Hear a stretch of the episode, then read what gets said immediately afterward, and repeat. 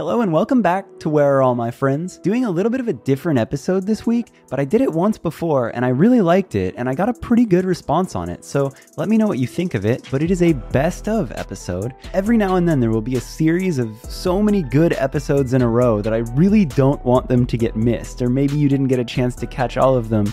So this is an attempt to grab some of my favorite clips from a couple episodes, put them all together, do a little bit of a shorter episode, hopefully give you a summarization, summarization? Yeah, that's it, of a couple rad moments in a couple rad episodes. So, with that said, I'm to start this episode off with the latest episode from Aaron Gillespie from Underoath. He's been on the podcast a couple times, and somehow every time he's on, it is such a vibe and there is such a dynamic between the two of us, and we end up in these really deep, rad conversations.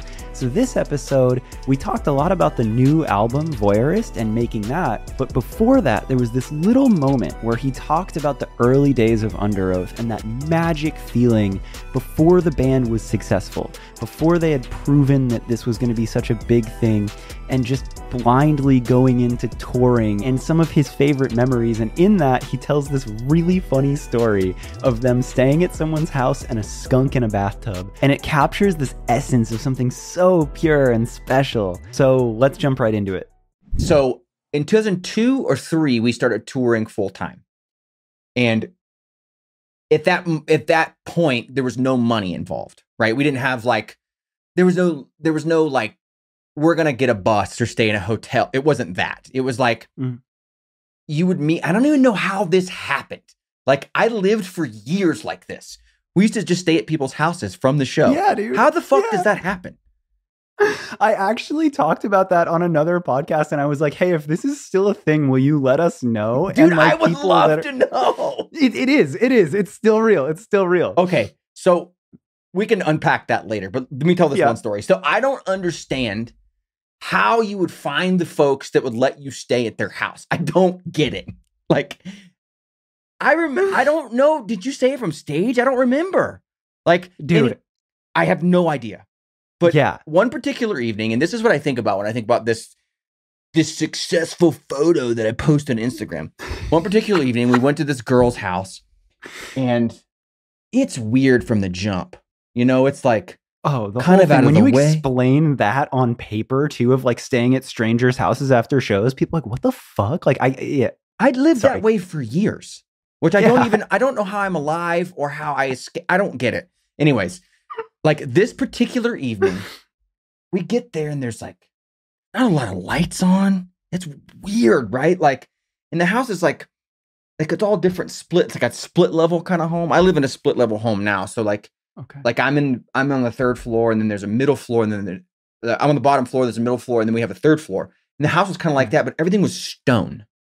And and okay. I'm not, I'm making it sound grandiose. This was like not grandiose. We get there and we're disgusting. You know, at that stage, you like shower once a week. It's like, yeah, you're a. And so somebody says something about like, hey, can we use your shower? She goes, no, the shower's closed, but closed. She said closed. She goes, no, the shower's closed. We have a, a bathtub upstairs. I'm like, fuck. So one guy goes upstairs and tries to take a bath, and somehow is the only room that was heated. So we all ended up in the room with this dude while he's taking a bath. Just hanging out. You know what I mean? Like it's sounds so insane, but that also is just tour. You're just like, well, yeah, I mean, it's the heated room. So, so drain, drain, refill, repeat, like in a line. And this girl who we don't know, dude, I swear, this girl who we don't know keeps coming in. You guys need anything? And we're like, no. Do you fuck? at least have like a little curtain or something no, for the no, bathtub, dude. or is it just no. the honor system of like, don't yeah. look at your guys while yeah. they're bathing? Yeah, it was wild. So at some point, dude, I wish, I wish, I wish I could like my memory was more vivid because some of these no, stories it's perfect this way with the holes in it.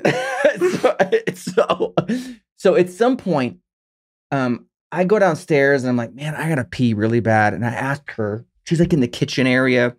I'm like, can I use can I use the bathroom? She's like, you guys were in the bathroom. I'm like, and at this point, I'm like, there's a there's a naked dude in the tub The other guys are sitting on the ground. Can I just pee in the other bathroom? I don't want to use the shower. So I go into the the the fucking the closed shower, right? And I pull the curtain back. I'm interested. You know, I'm like, Yeah, I gotta you- know why the shower's closed. Somebody's got to tell me.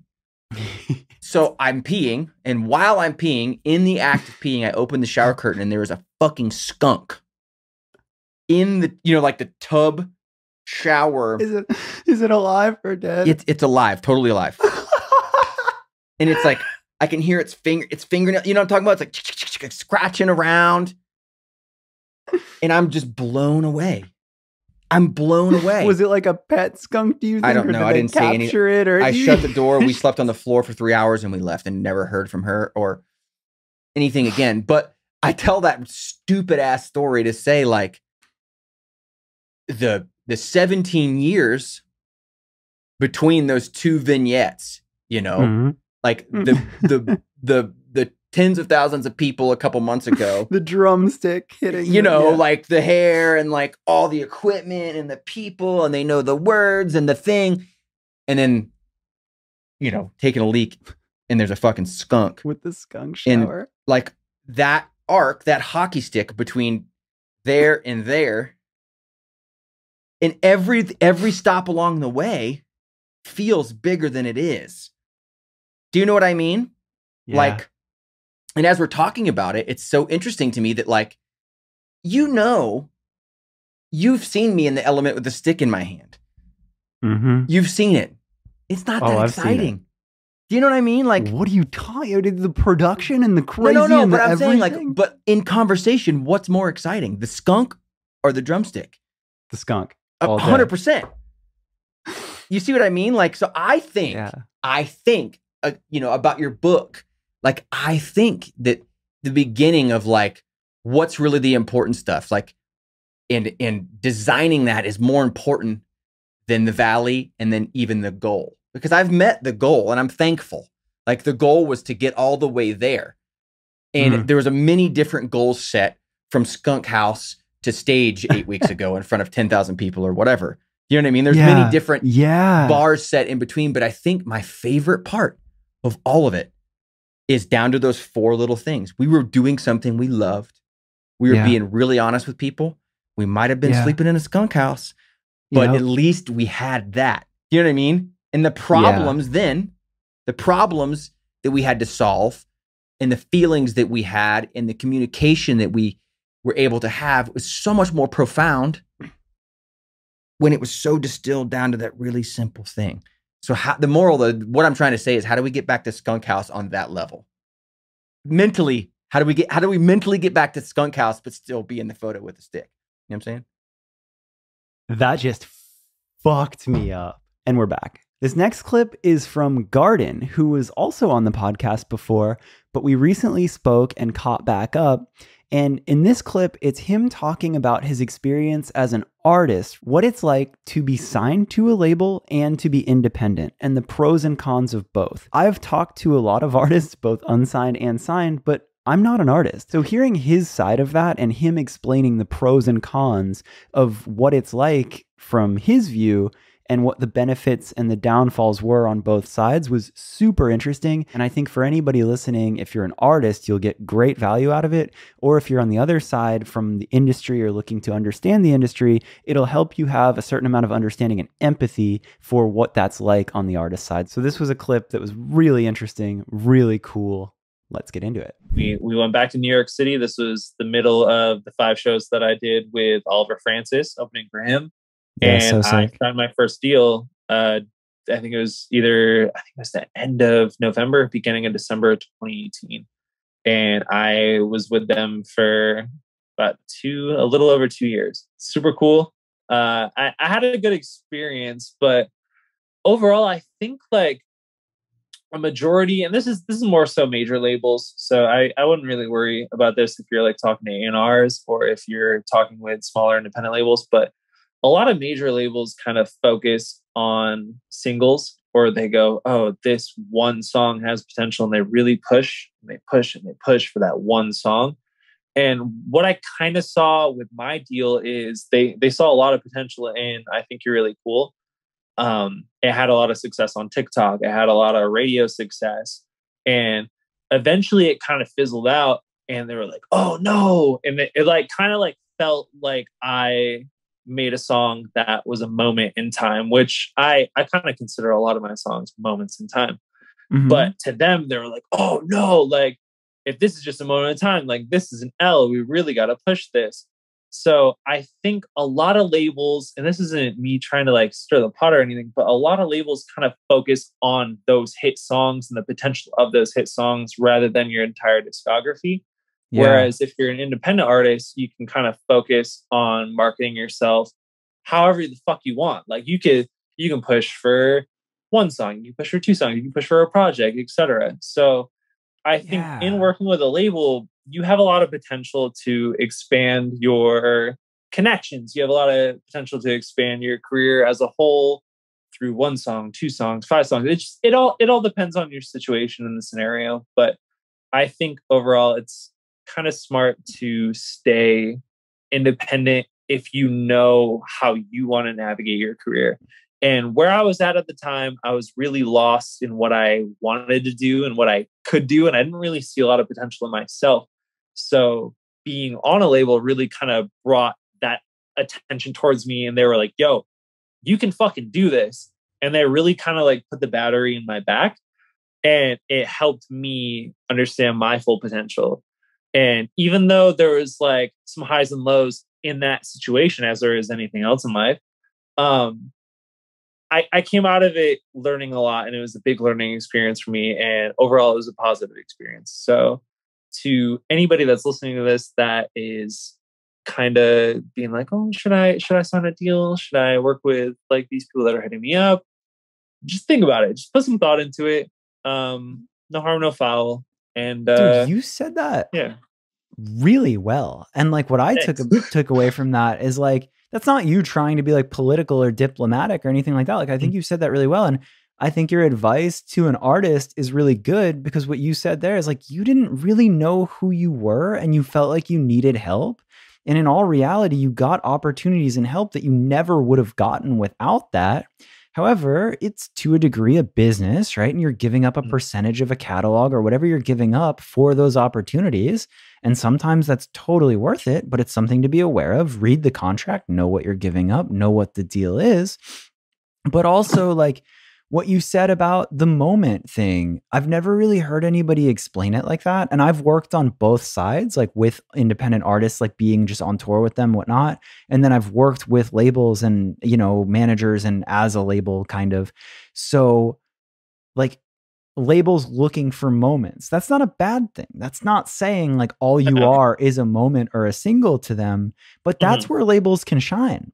That's where they can go to other partners like Spotify, Apple Music, TikTok, wherever, and say, Hey, I work with this artist and this moment is happening and you should pay attention and that's kind yeah. of like the common speak like that's that's the language of the industry is oh you have a moment? Let us know about this moment. We'll showcase this moment. But there's not really as much space to say oh you have this project you have this whole long visual concept you have this thing that's bigger than this. Sure if you're fucking massive if you're beyonce or i don't know fucking just like big artists like yeah there's more yeah. attention. But for a smaller developing artist really the only amount of attention you can get is a moment so if a label mm. sees a moment, they'll help you raise that moment. And if you're losing that moment, they'll say, "Hey, what can we do to get another moment just like this?" And as an artist, maybe you say, "Well, that's just one moment. I don't want my career to be defined by that, and I don't want to just make that same thing over and over again." So mm. you kind of just fucked me up with that. Like that's a really good way to put it, and I understand it now differently from an artist perspective. Yeah, and I think like even like thinking about that from an independent point of view, a lot of artists, even like outside of music, like if you're not a musician or an artist, like a lot of artists or musicians or just bands that you listen to, you'll find them through that one song. And yeah. I think it's kind of up to you as a listener to indulge in the rest of their catalog or like dive deep into their discography and that that ultimately is up to the listener that's not up to the artist that's not up to like the label that they're signed to that's not up to anybody but the listener and i think if you have one song that really sticks with somebody they're bound to check out the rest of your stuff. If they like it or not, that's up to them. But I think as a label, or just like as anybody that works in the music industry, you kind of go into it thinking that, like, oh, well, like this song will push them this much further to other people checking out this song as well as the rest of their stuff. So I don't think like a label focusing on one single or or just like one track out of your discography is necessarily a bad thing. I think if you I'm trying to think of how to word this. I think if you don't make I don't want to say like if you don't make a song that's that significant or like that good as that song, then you like won't be able to fulfill your listeners' needs. But I think like if if that one song captures a lot of attention and that eventually like kind of like fades into the people like checking out the rest of your stuff and like that's that's good. That's a good thing and that's something that like you, as an artist you'd want. Yeah. Um but i i don't know. I think a lot of people get lost in where their focus should be rather to like where where it is all right, this last clip is from Christine Osazuwa. This was a really cool episode because I hadn't met Christine at all before we recorded this. And sometimes you kind of just take this blind leap of faith when you have a guest on that you haven't met.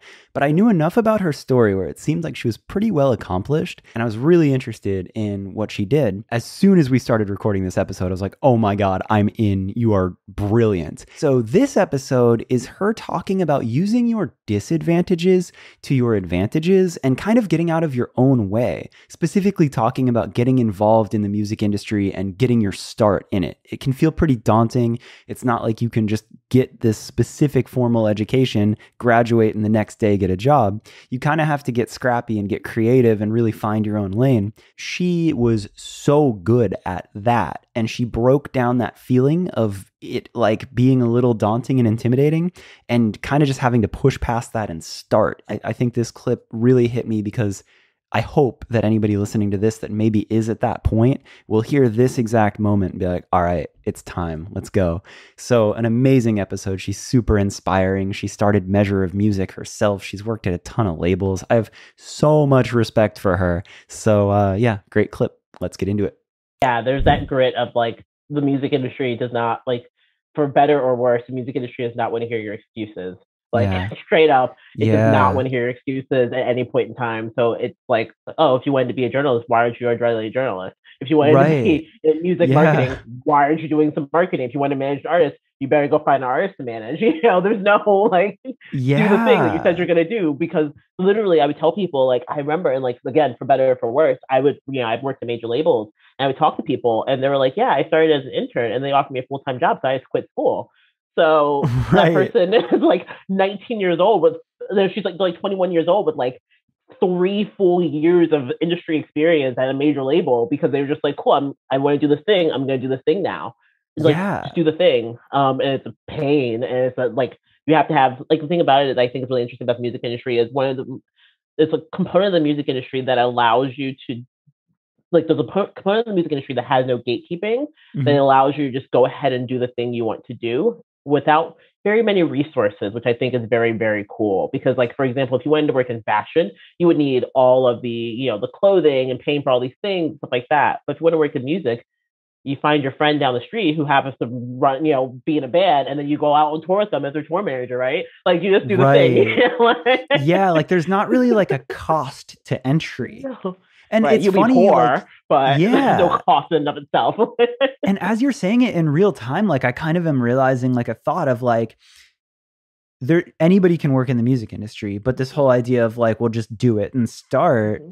But maybe that's even a deterrent at times because maybe it's almost like when you're on the outside looking in, mm-hmm. you feel like you need somebody's permission or authority or mm-hmm. somebody to officially say start or this is your new role. And I think that that's maybe something that even I struggled with in the beginning was was like, oh fuck, like I just have to kind of say that I'm doing this and do it one day. Yep. Even with this podcast, like I didn't fucking I didn't know anything about podcasts. Like one day I was like, oh, I, I have these microphones. I guess I just have to hit record and whatever. So it's like it's interesting that maybe the biggest gatekeeper in the beginning is just the re- like the lack like of realization that it's just right? like you just have to go. No one's going to give you yeah. permission. Yeah. Which it's weird. Which is like can be daunting, right? It can be yeah. super daunting to think about it where you're like, oh, like I remember when I started my magazine, I'm like, oh, I guess I'm a journalist now, you know, and I'm sending emails to like, you know, p- like publicists and stuff like that. And I'm like, hey, can I interview so and so? And like the thing about it, the thing that I found really interesting about the music industry, and even to this day in a lot of ways, um, is that people say yes a lot, which I find really cool.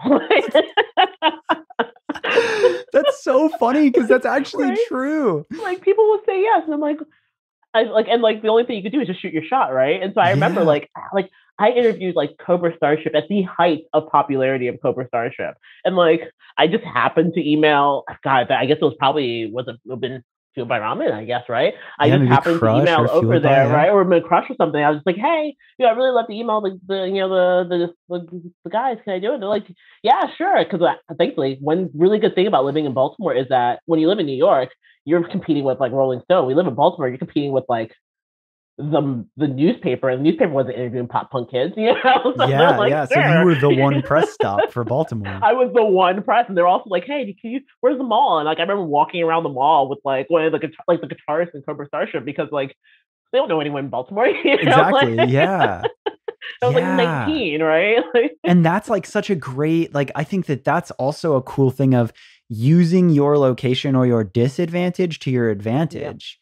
Cuz it's like living in London, New York, LA, some of these places, all of a sudden now your competition is the most established and the best. But like if you're out in Baltimore or I don't know, really just any cities that maybe yeah. you'd call B markets in mm-hmm. music or whatever, all of a sudden you can be the one person that's doing it best or that's helping people yeah. out in your interest and then you become the person.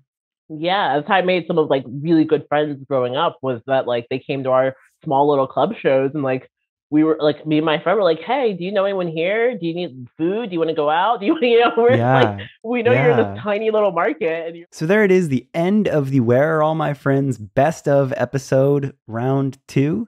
Let me know what you thought of that. I really like the idea for this format. Maybe you didn't get a chance to catch all of those episodes. Maybe you have a shorter commute and you just want something a little bit more condensed. I really want to perfect this though. So if you had any ideas, if you want more clips from every guest, if you want shorter clips, if you have any suggestions, let me know. I'm trying to tweak it, but I hope you liked it. And also, at the end of the episode, I normally remind you to subscribe and share, blah, blah, blah, all that good stuff. But I want to do something a little bit different at the end of this one because I appreciate my producer and editor so freaking much. And you've probably heard me talk about her, but I want to take a second to purely shout her out at the end of this, and that is Diana Elise. When I say the show wouldn't be possible without her, it's so true, especially lately. I don't know if you've noticed, but the rebrand and all the new graphics and all of the new YouTube content and the clips and the promo clips and everything, that is all her. And I am so appreciative of her. I really want to take a second to just share that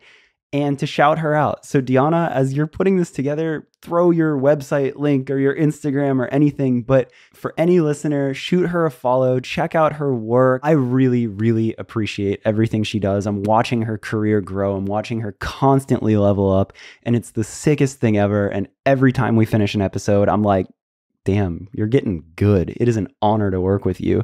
So, this end of the episode is purely a Diana shout out, website, Instagram, links, this, that, anything. Diana, just stack it. Just all you. You could like bass boost clip this, like, when it's all your stuff. I wanted to purely, purely shout her out because she's freaking amazing and her work deserves to be seen and blow the hell up. So there it is. Thank you for listening to Where Are All My Friends. I'll be back next week with another episode. That's it.